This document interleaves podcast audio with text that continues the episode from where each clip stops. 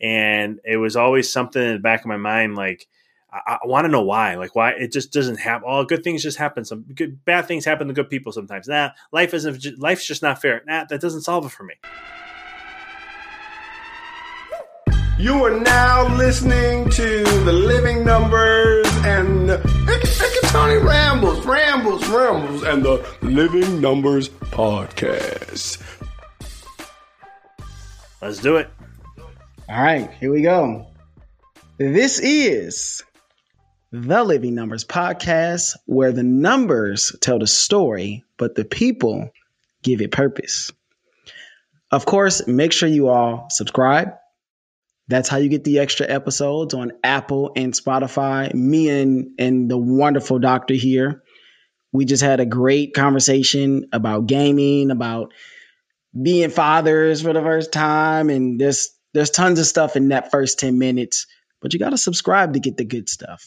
That's extra. Okay. So without further ado, you all know whenever we have somebody on for the first time, we have to give them an elaborate intro. So the good doctor here doesn't know about this intro because I didn't send it to him in our notes, and I do that purposely. So this is from all of my digging and my fact checking. All right, here we go. Hailing from Melrose Park, Illinois. He must not like the sun because he went from Arizona State University back to the University of Illinois Chicago to earn his degree in business management. He then pivoted to earn his doctorate from Parker College in chiropractic and alternative healthcare. We have another doctor here on the Living Numbers podcast. Growing from modest beginning, sports kept him sane when he didn't have much. You know, you got two people who came from nothing here. Much like Michael Jordan, he believes in using what you have to become successful. Author, borderline pro baseball player, Mr. Beef, multi time CEO. Shout out to Empower Your Reality. I present the Dr. Vic Manzo. Say hello to the people. I appreciate having me on, brother. Hello, everyone. I'm glad to be here. Uh, anything I get wrong in that intro, I always like to fact check that stuff. I love the sun, but that's a whole other story we can talk about. We'll get into it. I have a feeling. Definitely. That was okay, good stuff, so man. we're gonna. That was good stuff. I'm glad. I'm glad. You know, you got to kind of peruse around the bios and everything, and I like to listen to you on other stuff just to make sure like you're not boring, because it's possible to have somebody with an amazing story, but they're not really a talker. So you get them on, you're like, oh, I don't know if I can put this one out. But hey, I don't I'll think make- this is going to be one of those. I'll make sure I'll do a little talking here. Okay, so we're going to get into our first number here. So at 12 years old, you set a course to figure out life. That's awesome at 12. I'm a high school teacher, so I see 14, 15, 18, 19 year olds, and they have no idea. And they know they don't have no idea. And some of them don't. They're like, oh, yeah, I got to figure it out. I'm like, okay, you just wait. Okay, so what was it about having people in your family who did well and some who didn't that maybe pushed you to ask this question or to kind of make this statement? I believe you made it to your mother. Yeah, I did. It was a, it was a statement I made to my mom because it was one of the things. There was a couple things I was looking at. One of them was like we were talking about gaming before, right? And and uh, I said I never had. You said Nintendo sixty four, and I said I never had that. And one of the reasons why is I, I my parents didn't really have a lot for games, game, gaming, stuff like that. So I had to try to save money sometimes. So like Super Nintendo was the one thing that I really wanted to have when it came out, but I had to, I had to put money to the side to accumulate it. But I had family members who had every every console you can think of with 50, 60, 70 games, uh, everything in the books, and, and friends are somewhere like that. Some weren't, some were. And I just was like, I don't get it. I see some people suffer, some people don't why? Like, why is it like that? Mm. It really frustrated me. And so I remember I was telling my mom, I'm going to figure out this thing called life. And I didn't know what I was talking about, but I wouldn't say like I had a, this elaborate explanation. I, it was really just because I saw like just such a big di- difference. And I was part of the one that I didn't want to be a part of. And I was just like, why is this happening? and I was like, I'm going to Mm. figure this out because why why can't I just choose to have that and have it? And it just it really felt like there was a limit to me, and so that was the pressing thing. And my mom was just looking at me like, okay, that's a that's a tall order. Okay, yeah, now you can just tell by her look. But it was one of those things where uh, it's funny how life led. You know, it's not like I always thought about it because it was just that moment, and then as time went on, I kind of let that go. Uh, but then I came back to it, and then it became look. Now when I look at now I look at what I'm doing, I'm like, it's funny. Oh man, is that funny how that thing circled around? It was like your subconscious makes sure that you were continuing to have that as an underlying uh, goal was to kind of figure out figure out figure out life right? We put that in quotes because it's it's such a broad thought. Um what other questions if you could think of any did you ask yourself at that age? What was something else that you thought like huh that's kind of weird or that's different You know, I came from a very big religious background. So, born and Hmm. raised an Italian Roman Catholic, and I was very involved with the church. I mean, I was an altar boy at eight years old to like 14, I think right before high school. Um, and that was what the good boys do. So, I had to be that good boy and a good Italian Hmm. boy, coming from the Italian culture and, you know, follow the roots. Um, man, there's a lot of questions I had. I mean, I questioned, you know, things from religion, how to connect with God, how to be a better, you know, person, how not to be a sinner. Um, cause I was really curious about life. I still am to this day. Like nothing's changed. I'm still the same, you know, same person. I'm still curious, even though as I learned so much, so much as I have learned in the last 20 something years, uh, through this journey, I'm still always curious because there's just so Mm. much more. How can we go deeper? How can we get more simple with the message? How can I, you know, because when I was a kid, I wanted, I, I thought like I was always looking for that common denominator or like what's, how can I sum everything up? And um, even in high school with sports and even in college, it was like I had always this curiosity of like trying to figure figure things out in some way. Hmm. And I've always been a deep person. I, I used to be that, that that was a complaint from people like, oh, you, you always want to go deep. You always want to have these deep convos. I'm like, I I feel like that's more meaningful. I, I feel good with those convos. I don't like these superficial things. I want to go deep. That's just I think that's Hmm. what life about.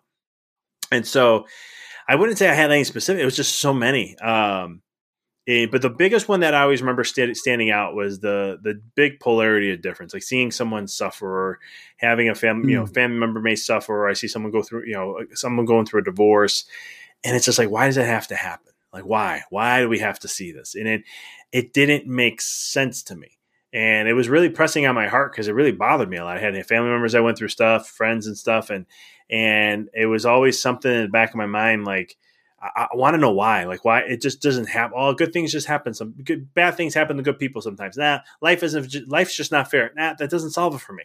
Like, because it was just a quick like shut me up kind of statement. right? And I'm not saying they meant to do that, uh, but that's what it felt like to me. And like they're just it's a statement that you know, all right, we're gonna end it there. That's why. And I was just like, nah, there's got to be something more. There's just got to be something more. And I always kept that hunger and curiosity about it.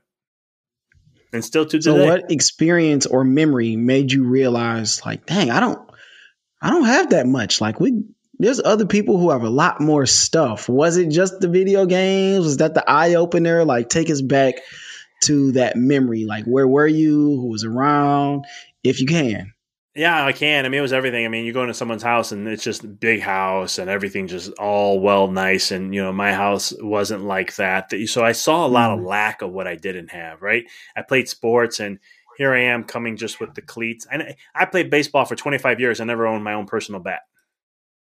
wow Go figure that. I'm a baseball bats player. are expensive I know, right? And so I never owned my own personal bat. My dad, you know, through through when I was in high school, I remember he um he had some connections, who knows what, but long story short, he was able to give me some really high end base my baseball glove uh, at a really discounted price. And so I remember having one of those, and people like, "Wow, that's like a three hundred dollar glove." I'm like, "I paid seventy five bucks for it. I, I didn't pay for my dad did." So I'm like, "I don't know." He, he somebody had it and selling it, and he he got it. Um, but it was one of those things where you know, just seeing like, you know, I go to baseball games and everyone has their own personal bag and all their stuff in there. And here I am holding my Mhm. cleats. And, and I did that throughout my whole career. Um, I think I got used to it because I was just so, I learned, had to learn how to be simple. Um, so it was like, you know, I, I, all I, all I needed was batting gloves. Um, and I didn't have those until high school. And, you know, I had my cleats and that was it. And I show up the games. Um, it you know it's just one of those things where you kept seeing like all these people had all these little things all these little gadgets i knew i didn't have those and it was easy to pick out mm. what i didn't have and so that's where you know there's there's a lot of things of why i was noticing that all that like even cars you know you go to friend, you know you're going in someone's car and it's like a mercedes or a bmw and it's like considered extremely high end in my world so um you just see a lot of you see a lot of the lack of what i didn't have in those that way and uh, yeah, it was games, it was toys, it was, you name it. Um, you know, but I'm not saying I didn't have toys. I did. I got hand me downs. I had other things. My parents did the best they can. They bought stuff what they could. Mm-hmm. So I greatly appreciate what they did. Um, but it's just one of those things where you, you know, you can tell that there's other people who had more stuff than you or in some way. And as a kid, you just, you just, I just saw it and I saw the big difference there. How'd that make you feel? Um, you know, I felt at the time. I mean, it didn't feel good, but it was one of those things where it was like, um, like I wasn't lucky or I didn't, you know, whatever. But, but th- there was stuff that came out of that though too, because I was like, it, it, it inspired me to be like, you know, like mm. like I, I I wanted the new Super Nintendo came right, and I had people that had it, and I was like, I'm gonna get it somehow. I'm gonna figure out how to get that and I'm gonna start saving my money and whatever money I get, any pennies, a dollar here, whatever. And it was like it took me six months, but I ended up having the money. I had enough money to buy the system and buy two games on top of it, and I was the happiest kid in the world when that happened. Right. So as much as it it it was something that brought a lot of like low vibration emotions or negative emotions. Uh, not feeling worthy or, you know, not being able to, because I can't get that. So I'm not worthy to have it. To also bring like, well, I'm going to do what I can or make the best of it. And it's funny because a model I used in high school, and I used to share this with my cousin who I hung out with a lot, we had a model. we make the best of everything. And yep. we take a, I mean, we did stuff like, for example, we take a tennis ball in my dad's, in our basement in my, at my parents' house, four guys. So it's my, my old, my cousin and his younger brother was my other cousin and a friend of ours. And we would play a game called a tennis ball game. I mean, we made the best of everything. And you had to bounce it, but you had to try to freak the person out so that they, if they catch it, if they miss it, they're out you know, if they don't catch it. So we had to fake them as much. I mean, where did we come up with this? Who knows? We just made the best of everything. And I think that's the beauty of, you know, you take from that lifestyle. Like I said, everything comes, there's a positive of everything. And it's one of those things where, as much as it didn't feel good, but it also taught me to enjoy what you have. And as I got older, you know, it's in the place in my life where it's like, you know, I appreciate what I do have and mm. in, in, in, in some way, shape, or form. And I'm, you know, I'm in a place where I can get anything I want, but at the same token, it's like I appreciate that I don't need to have everything, you know, and I can I just enjoy whatever I'm happy with, and I'm happy with that. That reminds me of this one thing that we used to do. So we when we first moved down to Texas, my dad and my stepmom moved us down here because they worked in oil and gas, and so it was I mean, maybe nine of us without just offhand, without me trying to count and remember who was down here at the time because it was really messy. People back and forth, step parents, whatever. And we had this huge house, but it was empty. We really couldn't afford to live there. And they were just barely, barely scraping by, right? At some point, we started selling candy to try to pay bills. But anyway, uh, we would put our beds into the hallway. And you have like this it's kind of an upstairs living room but it's called a game room. We would pull our beds in the hallway. We would run and we would jump off of the mattresses into the game room and just you know barrel roll on the ground. But that's all we had. Like we had our one tv that was downstairs in the family room a big back tv uh, maybe we had one game with one controller. We had a Sega Dreamcast, maybe at the time. Very underrated system, by the way, since we're both gamers. Very underrated. Uh, and we had two beanbag chairs. I think everybody had beds, and that was it. We just, but we just took that space. At one point, we had our house shoes, and we were playing like we were boxing with them. like we were literally boxing. So you just find ways to make the most of your situation. And I was literally talking to my dad a couple hours ago about that. Like, and, and you know, parents, I feel like their usual response is, you know, we just did the best that we could. Like we we tried. This is what we had. And for like some kids, they understand. Like it sounds like you, Dr. Vic, and, and myself, we kind of look back finally on those times because we just made the most of it and we just figured out how to have fun with our brothers and sisters and our cousins and we just made it work. yeah. I So- mean, it, you do the best you can, right? And in that way of just, I mean, we used to play a game. I remember we had these rubber uh, rec- wrestling figures that we got handed down to us. Oh, yeah. Oh, who- yeah. Where we got them from. Um, and man, we used to play with that for years. I mean, throwing them off a roof. I go up, I'm like, hey, I'm going to try to do a body slam from the top of the roof. I'm going to go through my bedroom window. And I go and I try to oh place goodness. it. I'm like, hey, throw it back up here. I missed. Let's keep trying. And we just do that The over and over. buddies. Yeah, and just and just you know have fun in all these different ways, and uh, it, it was a blast. I mean, because you you made the the best of whatever you had in whatever situation. That's fun and that's funny. But man, okay, so we go from being kids, right? You're figuring stuff out, and then you get through high school, and you're probably showing those kids, like, all right, yep, you got the sleeves, you may have the glasses, but watch this. When I get out here, I'm gonna make you guys look silly. Uh, so, what position did you play before we jump into college? Um, so in high school, uh, I was an outfielder um, for for. So I played for two different teams. So in high school, I played for my high school team, which was left field, and uh, I was I was a closer. And then in uh, and I didn't pitch too often. It was only when really needed or something. But the other team I played for, I was center field. That was my prime spot. I loved it. Um, that was a semi. So you can fly. I'm a lot faster than what people think. Yeah. Yeah, I was able to run that- like so when I when I, when I went to eh, when I was uh, before when I played rugby for Arizona State, which I know we're going to get into that, but um, I finally timed my sprint to see how fast I could run a forty, and uh, it was like a four four five, and I was just like, holy cow, I can't believe I can do that. Um, but rugby helped me with that, um, and so yeah, but people would uh, you wouldn't think uh, my size of, that I can run that fast. That's pretty cool. Uh, you talked about sports a lot, and what I listened to just talked about how it just helped you to cope. It say it, kept you sane and it taught you a bunch of life lessons. Um, but eventually, and this is where our next number comes in, and that is two hundred and seven dollars because that's how much a one way flight to Phoenix, which I know, you know, Arizona State is in Tempe, but you know. I had to find a flight. the soonest one was two hundred seven dollars for two days from now, so that's what I went with. Uh, how did you get to Arizona State? Take us through that, because you go from Chicago to base basically the West Coast. I don't know if they consider it West Coast out there, but so Close. how'd that happen?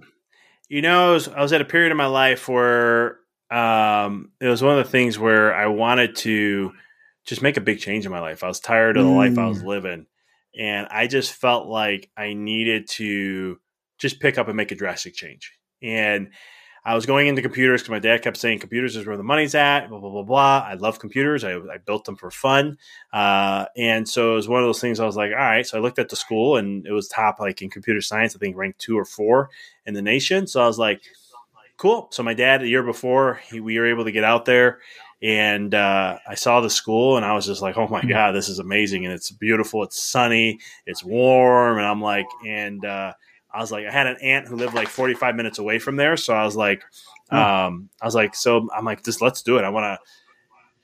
I fell in love and I made the choice, and it was a big it was a big move for me because I'm you know I'm a mama's boy back then, and uh, to leave a small little town and, and go somewhere where you know it's moving away to college wasn't that popular for where I was where I was born where I was at, and uh, so it was one of those things where I was adamant to make a change in my life and. Um, very happy about it. I mean, there's so many beautiful things. I got to learn so much about myself uh, in so many ways. But it was it was it was cool. I was out there for a year and a half, and I, it was it was a really good time. I, like I said, I was playing rugby for the club team. Um, I can get into how that happened too, but yeah, I really loved it. Yeah, tell us about rugby. What was what was your college experience? College experience like out there? Yeah, you know, it was a lot of fun. It was different because the way I was brought up, well, brought up when we go out to parties and stuff, we like dial up. We're Italians. We drove. We always look. We got to dress really, really nice, you know. And so here I am going to a college in, in Arizona. And I remember I'm like, we're going, hey, we're going to a party over here. And I loved it. It was just parties all over the place.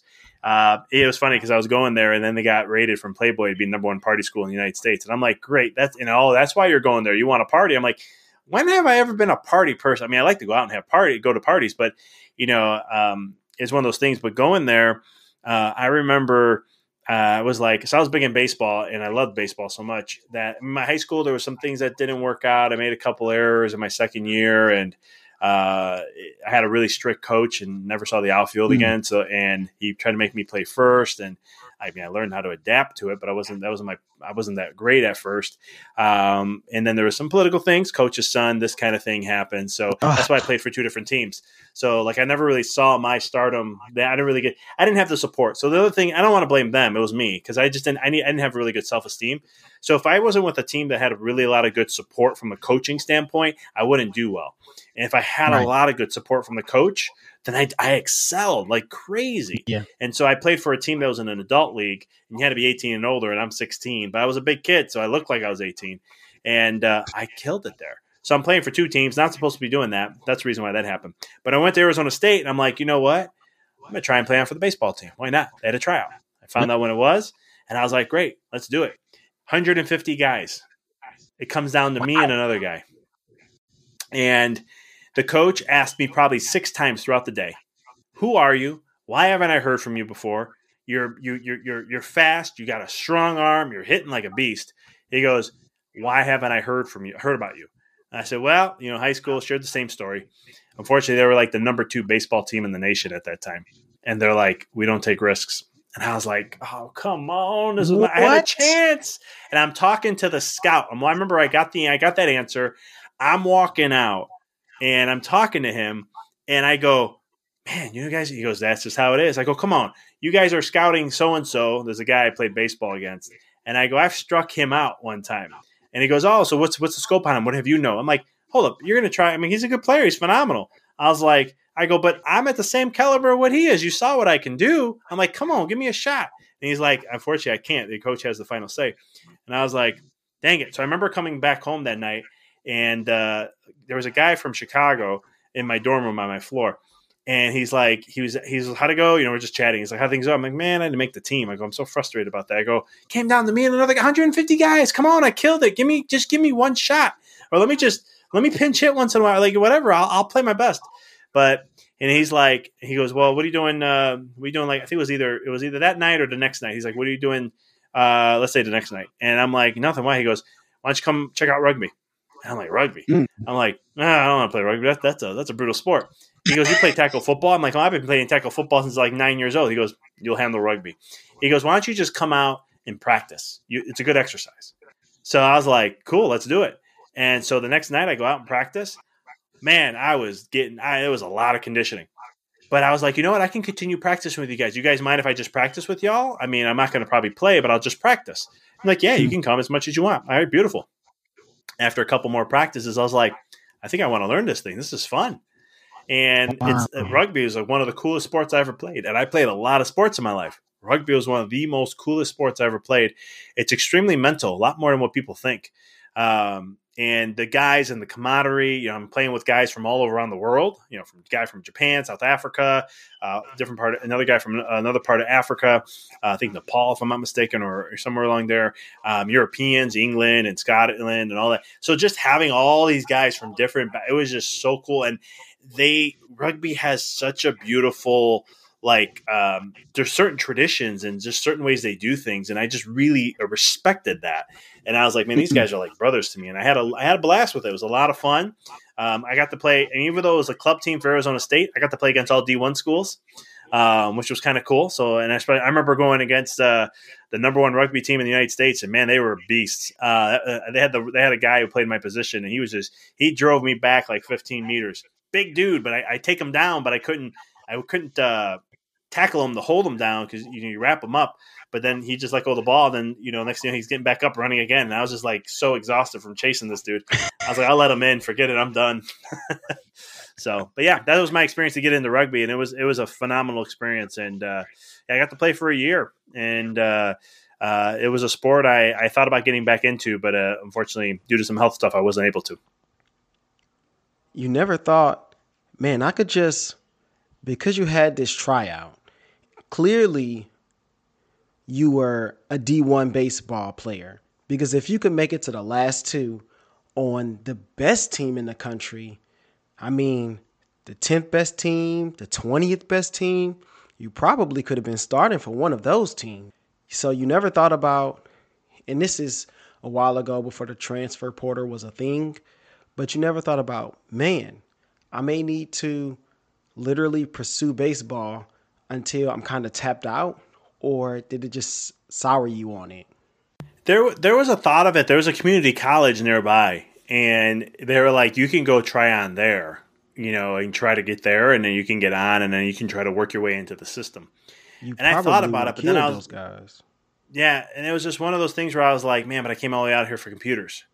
Right, so that's where I let the schooling of what I wanted to get into do and take over, um, instead of trying that route. Because somebody did say there was a guy I don't know who I was talking to, and they're like, go to the community college right here. It's it's it's literally um, you're not going to be able to stay at the dorms in Arizona State, but you can go there and you can get an apartment, whatever, and you can go to the community college. You'll with your skill set, you'll definitely make it on there, and then you can just work your way around to build up. And I was just again, it was one of those things. I was like, yeah, but I'm like, yeah, but I, I really came out all the way out here for computers. If I'm going to do that, I can go back home and try that. So that's kind of what kind of made that decision, but you live and learn, you know, through the process. But I always believe there's always because there came other opportunities um, to play um, in, in, at that level, and I had some other opportunities that came through. I mean, I played semi-pro for a very long time, but it was. Um, but by the time I had some like some potentials that would could have like been gave me like uh, I had an insight with somebody who knew a guy can scout me out and he do a full report and then put in a good word too. And it could have really gave me a good chance to go play for something. And it was one of those things where I was just at that point in my, I was 22 at the time. And I'm like, you know, I'm, I'm getting ready. And I was 23 and I was like, I'm getting ready to go to chiropractic school. I think I'm going to call it wraps for my whole thing on baseball. And I'm like, I'll still play. And I still did. I played until I was, I played baseball until I was 29 years old. And then I played uh, softball until I was like 33 or 34, the 12 inch. Um, but it was one of those things where I was like, you know what, I'm going to become a chiropractor. That's where I'm going towards. And what's the cool thing about that process is I get to work with baseball players and I can help them. So you just kind of you still found a way to be around the game to, and you just you can still play. And I think that's the part that that most people who either didn't get their opportunity or missed an opportunity or something like that, want to play. Like that doesn't go away just because you clearly love the game. And once you get as good as you are, that takes a lot of hard work, that takes a lot of skill, and you don't want to just you know, give it up because somebody says you can't make this team. It's like, ah, man, you know, screw you. Whatever, man. I can play baseball. You just don't understand. So I do think it was really cool that you continue to find a way to stay around the game and play the game. Right now, I'm 33 and I still like to play basketball.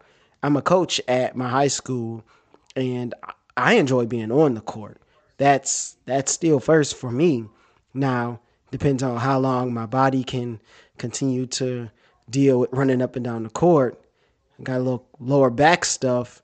You can check that out for me, but um, you talked about becoming a chiropractor. What was it about being a chiropractor? Like, how did you start to get that switch from you went from computers, there was some business that's kind of in there, and then you go, okay, I want to be a chiropractor. And before you answer, our next number is 1,677 days. Because according to LinkedIn, that's how long you've had your practice four years and seven months. So, yeah, I think that was good too. How'd you get into chiropractic? Yeah, so a little backstory. My mom has been a fitness instructor since I was one years old and yoga instructor for the last 20 years. And so um, health has always been programmed to me to be exercise, nutrition, and taking supplements. And so at 13 years old, I started that journey on working out. And uh, being a kid who was always said I was husky, or my mom would be like, "Oh, you have a natural belly," which I was like, "What's a natural belly?" Um, and so at 13, I, I was like, it. "I want. I'm tired of this natural belly that I have. I want to have a six pack. Can you teach me this and this and this?" And so, long story short, 15, I got my six pack, and then. But what happened was at 19, as I'm, I went to playing rugby for Arizona State, and I'm in I'm in great condition. I mean, I can run a five minute mile. Um, I'm, I'm, my my strength is through the roof. Uh, how much I can lift weights, and it was one of those things where um, every month my health was getting worse. And I started sell, I hmm. started teaching myself nutrition at 16. I started learning herbology and all these other things. So at 19, I'm like, man, I don't get it. I'm having, you know, I'm between canker sores in my mouth. I had acne on my back, which I never had acne ever in my life. Um, to you know, digestive issues and headaches and migraines and, and, and jaw issues, TMJ issues, carpal tunnel, all this stuff. It was weird stuff, wow. just coming all over the place from all different angles. So I'm like, Mom, I remember it was like April, I'm about May, and I'm uh, end of April. I'm like, Mom, I, I need to, I think I need to see a medical doctor. Here's what's going on. And she's like, All right, let me get, I'll get something booked when you come back. And so it took over a month just to get that appointment. So it was like middle, end of June. But it was a little over a month. And uh, three, four days before, my mom's like, Hey, why don't you go see Dr. Frank? And he's a chiropractor I was going to go, I was seeing when I was like nine and a half, 11. My mom's been seeing him since I was one years old. And she's like, I'm like, well, if you can get me in very soon and, you know, you think he's help, let's do it. Got me in the next day. And he was like, you know, we're to have to do a lot of work. I can help you out right before you go back to school. And then, you know, you still need to see a chiropractor for the rest of your life. He was the one who was, I, I always joke about it. I'm like, you got me to, you told me I couldn't play organized football when I was a kid. And you also told me had to stop playing rugby. Um, you know, so because he's like, you got to stop playing rugby because I had scoliosis. And so I was like, man, this sucks. I had such a great brotherhood with these guys. I feel like these guys are like my family away from my family. I'm like, it's going to really, and it really did. It really bothered me. And I didn't know how to handle things back then. So I just kind of like shut myself away from them uh, because I just felt so bad about it. Um, but long story short, though, two months, all my symptoms are gone. Four months, I get in the best condition of my life. Now, you understand, I've been playing rugby for a year and I worked out. I still kept my workout routine. I wasn't the most shredded. I wasn't shredded like I thought I should be. Uh, I was always feeling bloated. I always had a bloated stomach and all these other things. In four months, without changing anything except chiropractic in the mix, I went down to 10% body fat. And I was about 212 pounds at the time. And it was one of those things where I was like, how the heck is this happening? I remember coming yeah. home. So that's so long story short, when I had the two months of chiropractic care in the summer, I went back to Arizona State and I decided to change my major to business. And then I made the decision that it wasn't worth me staying there anymore because I was looking at it from a financial standpoint, like how much I was going to rack up. Back then, it was only it was like twenty five thousand a year. Uh, now it's probably like fifty. So it's like one of those things where I was like, man, with that plus chiropractic school and everything else, I mean, I'm taking loans out like crazy to do all this. So I was like, I'm not. I, am like, I'm going to go back home. I'll do. I'll go in the business because uh, I have to learn science anyhow when I go to chiropractic school. So why go learn it and then go learn it again where I can just go mm-hmm. ahead? I mean, we're going to go much more in depth in school there, but I was like, I'd rather just learn the business side because that's what I want to do is have my own business sometime. And so that's what brought me back home to Chicago to uh, finish up school at UIC and and then uh, before I ventured off to Dallas. So, when was the moment that you kind of started to look at it from more of a business? Did you always just want to have your own practice, or did it start kind of like, okay, I want to be a chiropractor, and then you end up having your own practice, or did that come further down the line? No, I always wanted to have my own business. I, mm. I was always one of those things where, um, you know, I, I meet people, my maybe friends of my dad or somebody who had a business and they were kind of well to do. And it was just one of those things that attracted me because it was like, um, you know, I, I, again, not coming from finances, I learned what I didn't want to have. So I was like, okay, I want to have my own business. I want to do this. And it, it, I'm happy I made that decision because when I was coming out of chiropractic school, it was one of those things where I was like, I can't work for somebody because not because I'm, I can't, it's just my vision's too big and I, I, hmm. there's a way I want to do things in a certain way I want to do it and the way I want to apply it. I don't want to be held to someone else's standards. I want to do it my way.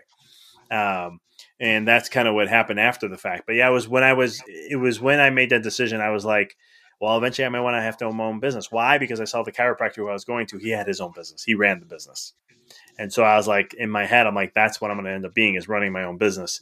And so I'd rather go learn business. So that way I can, when I come out of school, I can run my own business then. Man, you just started to really kind of put things together like step by step. Like, okay, this happened. All right, great. Now, what do I want to do? I want to do business. Okay, I want to be a chiropractor. Okay, I want to have my, own practice. Okay, let's do that. What's the best way to do that? Go back home. I'd rather just go back home. It was like boom, boom, boom. It didn't seem like it just took much waffling. Like you figure out what you need to do, you make a decision, and then you go. Have you always been that way? Yeah. Um, I think growing up, I had to. You know, I had to deal with a lot of things, and you you. Uh, I had to deal with the circumstances of what showed up, so I've learned to then make a choice and just deal with whatever comes with it. Not like, but don't be wrong. I did question a lot because when I was when I got it when I went to um, Arizona State, I wanted to get in computer. I was in computer science, and I remember I had to take Java programming. I hated it. I did not like programming whatsoever. I was like, I got to stare in front of a computer for hours at a time doing this stuff. Like I had to make a bank account, checks deposits if it's negative this, and I made the program for it. And I was just like, this isn't fun. I'm asking my neighbor to help me because I have no clue what the heck I'm doing. I don't understand this stuff. It's like a foreign language. And uh, so I'm like, I'm going to go and try to change my major. So that's I waffled with that, but then you know, but then all of a sudden, but uh, other things in my life, it's you know, you just I've had to learn to deal with things, and so you just learn to like, hey, I'm just gonna make the choice and I'm gonna go forth, and if it doesn't work out, that's fine. I'll I'll I'll, I'll adjust as time goes, and mm-hmm. um, that's been I would say later in my life it became more like that uh, I would second guess myself a lot when I was younger. Um, but as I in my 19, 20, 21, 22, I'm starting to full, I'm starting to step into my own shoes and live my life the way I want to. I feel like. I have mm-hmm. more control over my life. And that's when I started to be that way. I'm like that 100% now, where it's like, no, this is what we're going to do. Let's go. We're making that choice and let's go forward with it. It's funny because like people talk about, at least from a male side, becoming a man, you know, being your own man and that kind of stuff, like you don't really know. There's not like a set time or experience. You just kind of know it. It's like, yeah, yeah, I'm kind of my own man now. It's like, I think one of the things that is a characteristic of it is you're able to just make your own decisions. And I feel like be more stern in those and more sure about them. And I feel like you take less crap, you know, when you feel like you're your own man. Um, what would you say about that? I mean, you done tons of stuff. You're a doctor. People should listen to you. You would think, um, but yeah, no, it's it's one of those things. I mean, look at men; we don't have a rite of passage. You know, most like indigenous cultures or other cultures, they do rite of passages for men. We don't have that. I think for me, one of the biggest things, and, and, and it was, it didn't hit until I had my own business. That's where uh, I had to step into that way because growing up, I had always opinions around me, right? And I cared about those opinions. Like if it comes from my parents, I cared about their opinions. I let that play an influence on me.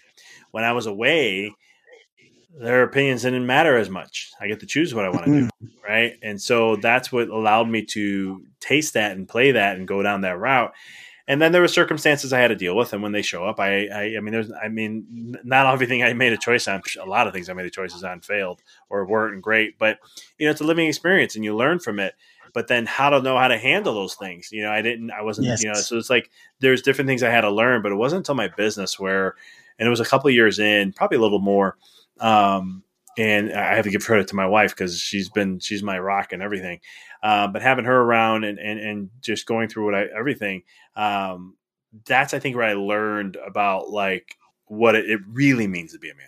Like I had ideas of it, and I was doing certain things like it. I remember one of my friends when I was in chiropractic school. He was he's a, he's about 15 years older than me, but he uh, he lived in the Dallas area and he was a patient of mine for a little bit. When I had when I was like, hey, I'm an outpatient, I'm an outpatient clinic. Why don't you come see me? It's a, it's you got a discounted price and uh, you got me. So what do you say? And I really appreciate he did come. He was consistent too, and it helped me out with my numbers. But long story short, I remember him saying I was complaining about a girl I was dating at the time, and he's like, "You're not you're not man enough to be ready for that relationship." I was like, "Man, what you mean I ain't man mm-hmm. enough?" Again, here comes my ego. And then, but I know what he means by that now. Like there's just, and it's interesting. When did this happen? I don't know if I could put a pinpoint of a day or a time, but I know that it was in the era of. It was like it was literally. I think it was probably like a few, a couple years into my. I was when I. I know when I when I had to be about a little over two, three years. I think it was right when I got married with my wife. Things started right around. It was not the exact moment, but it was near that time where things started to mm-hmm. shift, and all of a sudden I was like, "All right, this is my wife." this is this is there's no more this or that. It's not my girlfriend or fiance. This is my wife. I'm committed now. This is i mean i was committed before but i'm this i made a commitment. Like here's our vows. Here's what i'm agreeing to. This is what this is me and her and that's it. And that's when started things started to shift where i was like no it's me and her. This is this is me creating my relate my my relationship with her and then my life. And i had to own my stuff. It's no more I'm sorry. How, How old, was I then? Uh, man, let me see. Seven years ago, so 32. Yeah, so 32. I got married, and it was one of those things where uh, might have been 33. No, 32. Yeah, and it was one of those things where um, at that point in my life, it was starting to. Uh, I can't blame this, or I can't. Not that I was blaming things, but I had to learn how I had to take care of myself in certain ways and hold myself to certain standards. And uh, that's when things started to shift and everything in my life started to shift. And it became the point of like, no, this is 100% me in the end of it. And this is what I have to stick to. Here's my rules. Here's my values. Here's this. Here's that.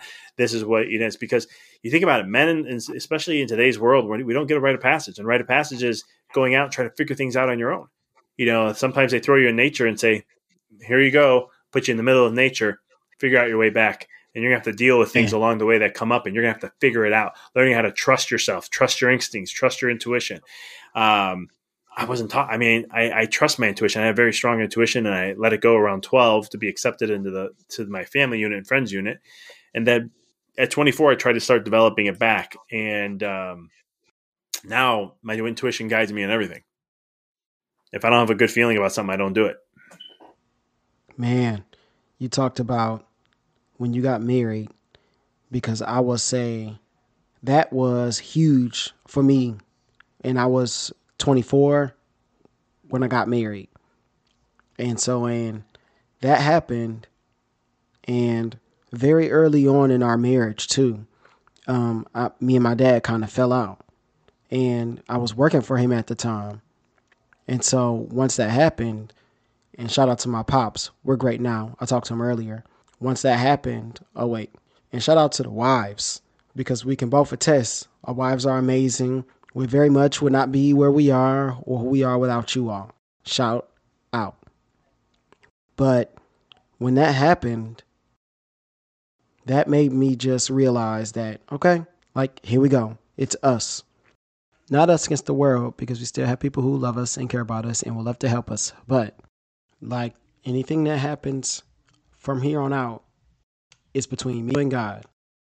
And that was pretty much it. And I've had that attitude, whether money was good or money not, or, you know, we've always, well, not always, but I would say maybe 95% of our relationship has been amazing, where it was very little strife. And when we made decisions, it was me and you. All right, hey, let's talk about it. Pros, cons. I better have a plan when I bring anything to her. Uh, so she keeps me, uh, you know, in line in that way. But we made the decisions and we stuck to it. It wasn't about what mom or dad think about on this side, or mom on this side, or or which friends may think about over here or over there. But it was like, yo, me and you, and we riding. If we're comfortable with our decision, we like it, then that's it. And we just went. And so like you said, I feel like I had to I had to be I had to be a man for my wife. I had to make sure I took care of my business. And that I mean it's it's nothing that will really grow you up like taking that commitment serious and putting your all into it. And don't even talk about kids. Like we just had our kids, so we're going through that experience together, coach coach Vic.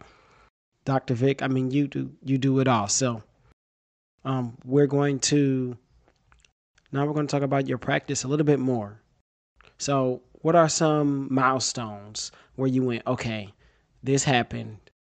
I feel like I'm starting to get a handle on what it's like to to run a business, to be a boss, to have employees. Because my guess is you have the the doctor part of it a little before you had the business part of it. So correct me if I'm wrong in that, but what are some milestones you feel like you you made some headway in? You were doing some good things. Yeah, no, you're dead on. I mean, I, I had I had the doctor stuff nailed down to a T. I mean, I don't get me wrong, I wasn't a master of it because even in there's a gift there. You know, I studied so many chiropractors, good ones too, and and they always they always say there comes a point where you don't even have to think everything; you'll just come to you on what you need to work on with someone. It's a very and I was like, cool, I would love to learn when I get to that point. But um, and I did. It was like three years three, a little over three years. All of a sudden, I was just like, no, I, I know what I need to do. It's just some, it's just, it's like a call. I'll just know what I, what shows up when I'm there. It's like, it's really some cool things. But um, yeah, I mean, the business was rocky. It wasn't rocky. I mean, I, I mean, you know, I did decently.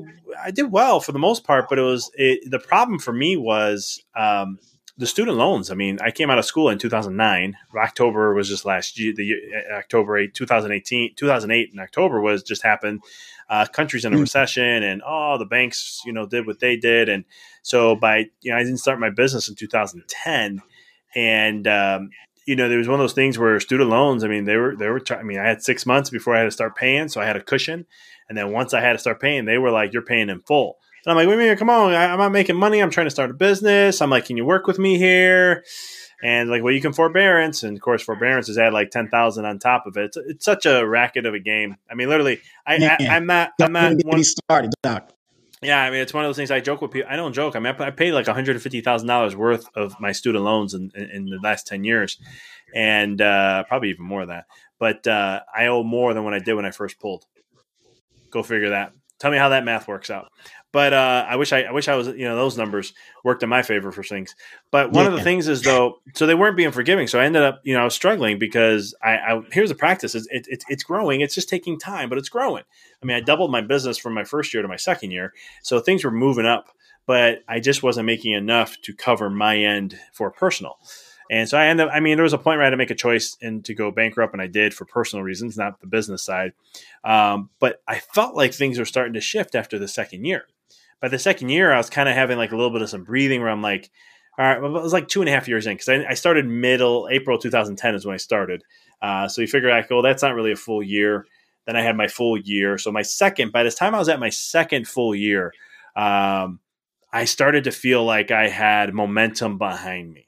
I finally was, you know, that's right after I went bankrupt. It was like a, it was like a launching pad for me because like three, four months later, I felt like I can breathe now. I had money coming in where I can cover, you know, I can cover. I mean, I can. I had disposable income now, and so that's where I was able to start to reinvest into the business and start doing things. And then a year later, I'm I'm going from a 758 square foot office, um, a little over a year later, to um, a 3,000 square foot office.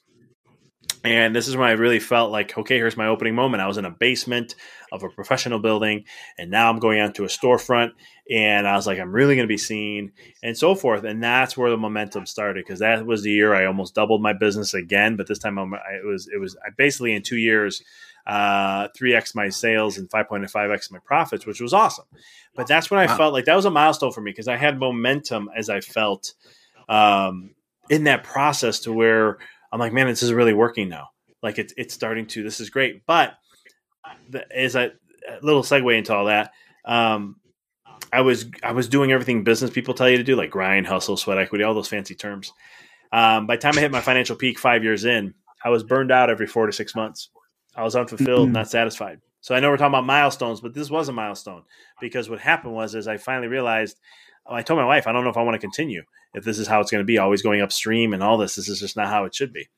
And so we reconfigured. We did some deep soul seeking, and we realized, okay, we're going to choose. We're going to choose the office to be a little different because my wife, at time when we were making these decisions, she worked. She managed the office, um, and so we decided to take a forty percent hit on purpose. Basically, what that means is we let go of patients that didn't fit the office of what we were changing it to.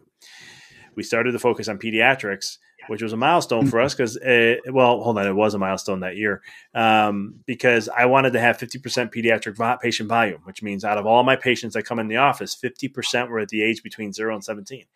And uh, so we were at 5% January 2017. And by the six months in, which was July of 2017, I was at 48%. So big milestone there because we were we were again we we and we didn't do nothing different. This is some of the things I do with coaching and how that got created. But it's one of those things where that was a huge moment for us because I was really choosing what I really wanted for the first time. Mm-hmm. Instead of being like, I have to make sure, because again, I grew up as a people pleaser. I always had to be paying attention to people's feelings and all that stuff. And here I am now um, choosing for the first time. I'm what now at that point in my life? Uh, was that six years? So I was 32, 33, right around my, right after, no, 33 and 34 actually. 34 no 33 sorry yeah 33 years old and it was one of those things where i'm like finally for once in my life choosing what i want and not caring what anyone has to say and i was stepping into what was authentic for me and uh, and it, and it all worked out. I mean, I mean, there were so many different things. I, I, I changed my business around to where I only worked 14 and a half hours a week, um, yes. which was a no no in the family wellness world. It was a no no in pediatric world. Chiropractors say you can't, you shouldn't be doing that. You know, pregnant moms, if they're coming in or if they're bringing their kids, you need flexibility for them. And I was like, listen, I'm going to attract whoever's going to want to come here. I'm not going to try and try to chase everybody. And here's what I want to do because this fits my lifestyle. I can spend. My wife loved the three day weekends. Um, she liked the day off during the week, and you know, and I was like, hey, we're going to make it happen, and we did. And uh, that was a milestone for us. And then you know, just you know, there's other milestones along the way with awards, which I really don't care about. That's why I don't talk about them too much. I have a, I have a lot of awards, but I don't. You know, again, I always say the award. I learned this from. You know who Jerry Seinfeld is, right? I mean, who doesn't? You know, what? I, am just, yes. I just had to ask. You never know. You never know. Okay. Number, he's the he's the most he's the wealthiest comedian in the world, right? Um, mm-hmm. One thing I didn't know about him, he's on his his show, uh, uh, comedians and cars having coffee, and he had Eddie Murphy on there. I think it was Eddie Murphy. Correct me if I'm wrong, whoever's listening, but I thought it was Eddie Murphy. And Eddie Murphy calls him out and says, "You never accepted an award ever in your entire career." He's like, "Why?" And what he said changed my whole thought process. And I've been like this since. And he said, It's not about getting a trophy that matters. The award is doing what I get to do every single day. And I just was mm-hmm. like, I'm stealing that. Here's a man, number one comedian in the world, does not care, never accepted one award ever. And uh, so it's one of those things where that's why I don't care about awards but yeah, those were those were some big those were our big milestones in the office, and we had some other ones that continued down the road. But like you know, hitting peak numbers or you know, the, kind of breaking through some things. But um, those were the major ones uh, in my office that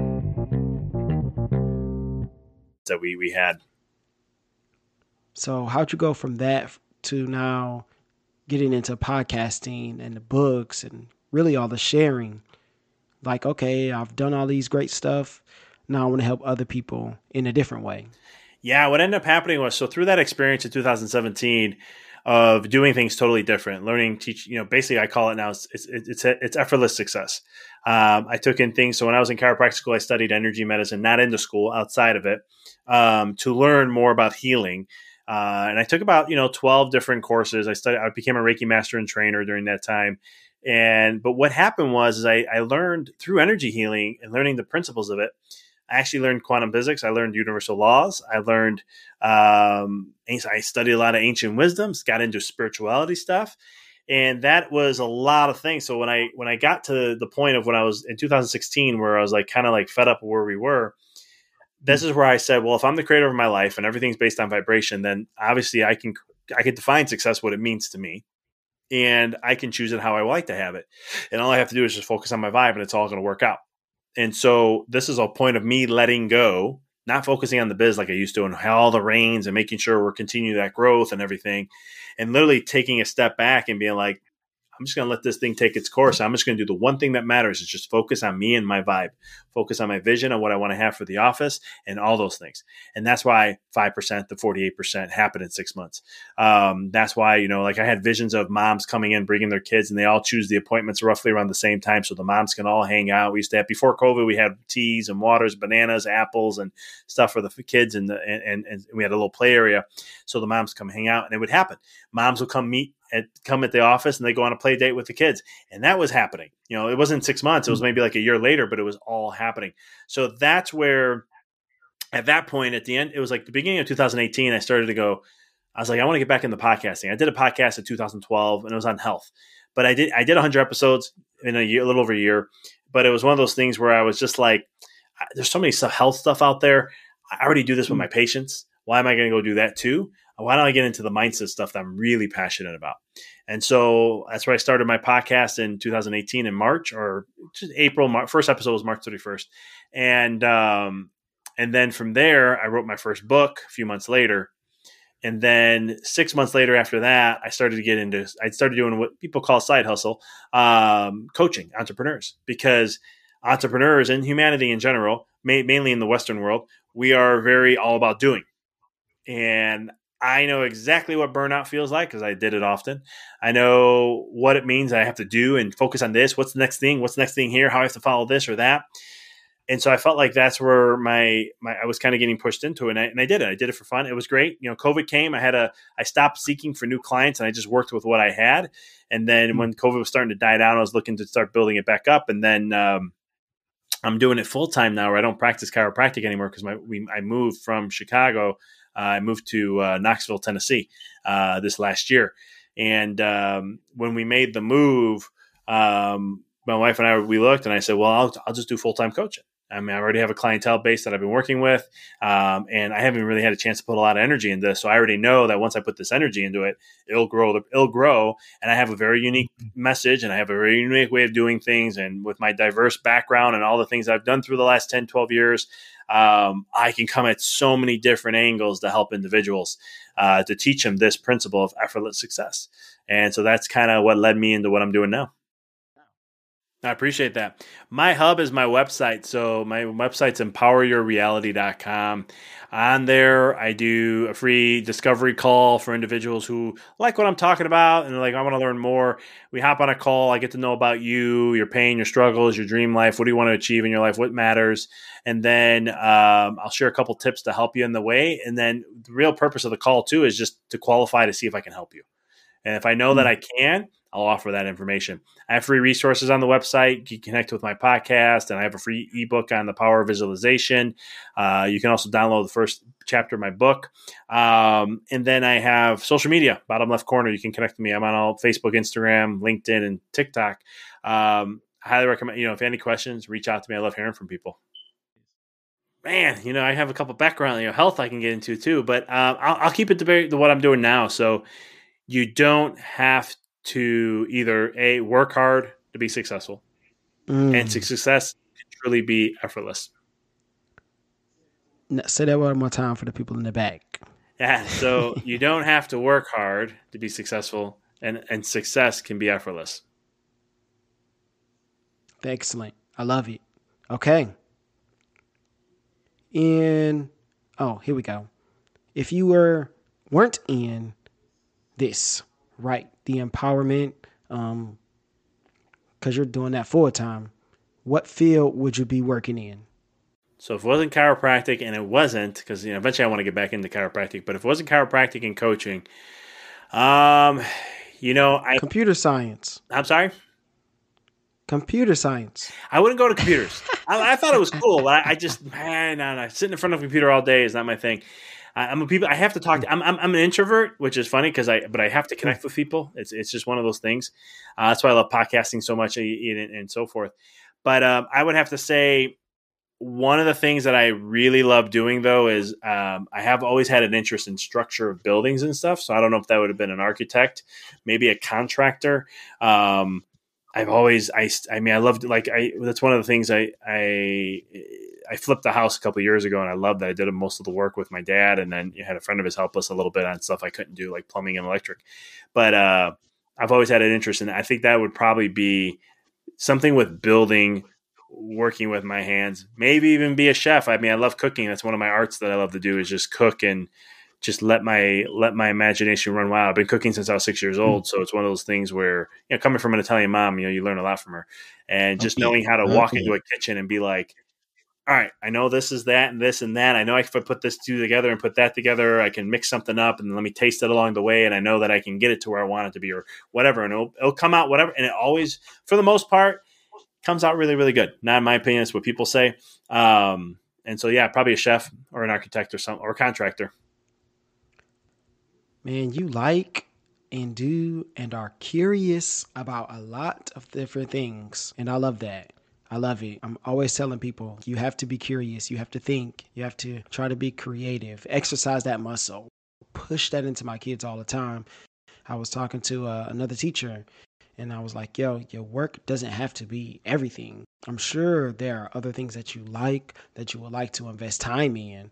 Like those are the things in life that I feel like that if we begin to kind of I don't want to say chase after because that's not really the connotation I'm going after. More like just do, just do those things more, and I think we'd be better better off. But that's a different story for a different day. For now, we're going to get into our last what. If I take this clip and I take it back to my kids, take it to my second period, and I go, all right, guys, I have a doctor, and he wants to share some amazing things, advice with you. What advice would you give those kids? Man, I'm going to go back to my 16 year old self and say what I would love to hear, and that is, you know, if I can say anything, the biggest thing is believe in yourself. I mean, it's, and I know that mm-hmm. sounds like a cliche. So many people say that, but that's one thing I didn't have as a kid. You know, I, I, I made it seem like I did. You know, a lot of people thought I had a lot of confidence, but if you really got to know me deep down, you would know I didn't have it. I was just trying to hope for the best kind of a thing. Uh, believing that anything is possible no matter what. Anything in the world is possible to, um, as long as you believe in yourself. Doesn't matter what someone says, doesn't matter what a friend says, doesn't matter what a parent says, doesn't matter what anything a teacher says. No offense there, but it's just one of those things because I've had teachers who I've had even I've had coaches, I've had teachers tell me things, and it's just like, man, why are you kidding me? Uh, and I love to prove people wrong sometimes. Not in, in, this day and age, I don't have it anymore, but back then, yeah. Um, but believe in yourself and no matter what someone says believe in your dream believe in what is that you you desire to experience and know that it, as long as you stay focused on it it'll all work out the way it's supposed to and you will get there i think that is a perfect place to leave off uh, dr vic man thank you for coming on i feel like this was an amazing conversation just so much wisdom here that people can soak up. One more time, tell people where they can find you. My hub is my website, so just check it out there at uh, empoweryourreality.com.